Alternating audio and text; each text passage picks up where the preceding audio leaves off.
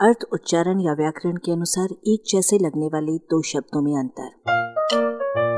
अपनी हिंदी सुधारें। संभल और संभल। अंतर है चंद्र बिंदु और अनुस्वार का। संभलना का संबंध संस्कृत के संभरण से जोड़ा जाता है, जिसके भरण का एक अर्थ सहारा देने वाला है। संभलना के अर्थ हम सभी जानते हैं। पर शायद लिखते कभी नहीं।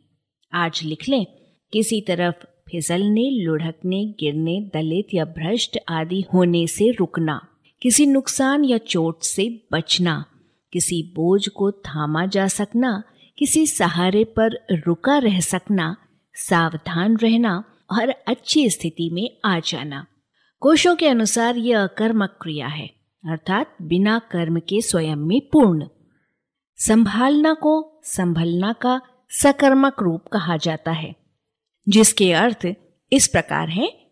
ऐसी क्रिया जिससे कोई या कुछ संभले, गिरने न देना, बोझ ऊपर ले सकना, बुरी दशा को प्राप्त होने से बचाना। समहलना आधा म के साथ मानक रूप नहीं है, और चंद्र बिंदु के साथ संभलना के ढीले उच्चारण का परिणाम है। कोशों में संभलना को निचला दर्जा देकर इसके अर्थ की जगह देखो, संभलना लिख दिया जाता है और संभालना का तो कोशों में प्रवेश ही नहीं हो पाया है। अंत में संभल से बिल्कुल भिन्न संभल देखिए, जिसे आधा म और भ भी लिखा जाता है। ये क्या है?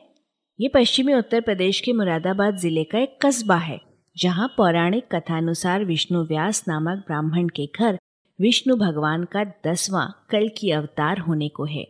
शब्दों के ऐसे जोड़ों से वर्ण के ऊपर लगे चंद्र बिंदु और अनुस्वार की भेदक शक्ति का पता चलता है। एक जोड़ा और देखिए, संवार। संवारने की क्रिया या भाव तथा संवार, आवरण या आच्छादन। आलेख, भाषाविद डॉक्टर रमेश चंद्र मेहरोत्रा, वाचक स्वर संज्ञा टंडन।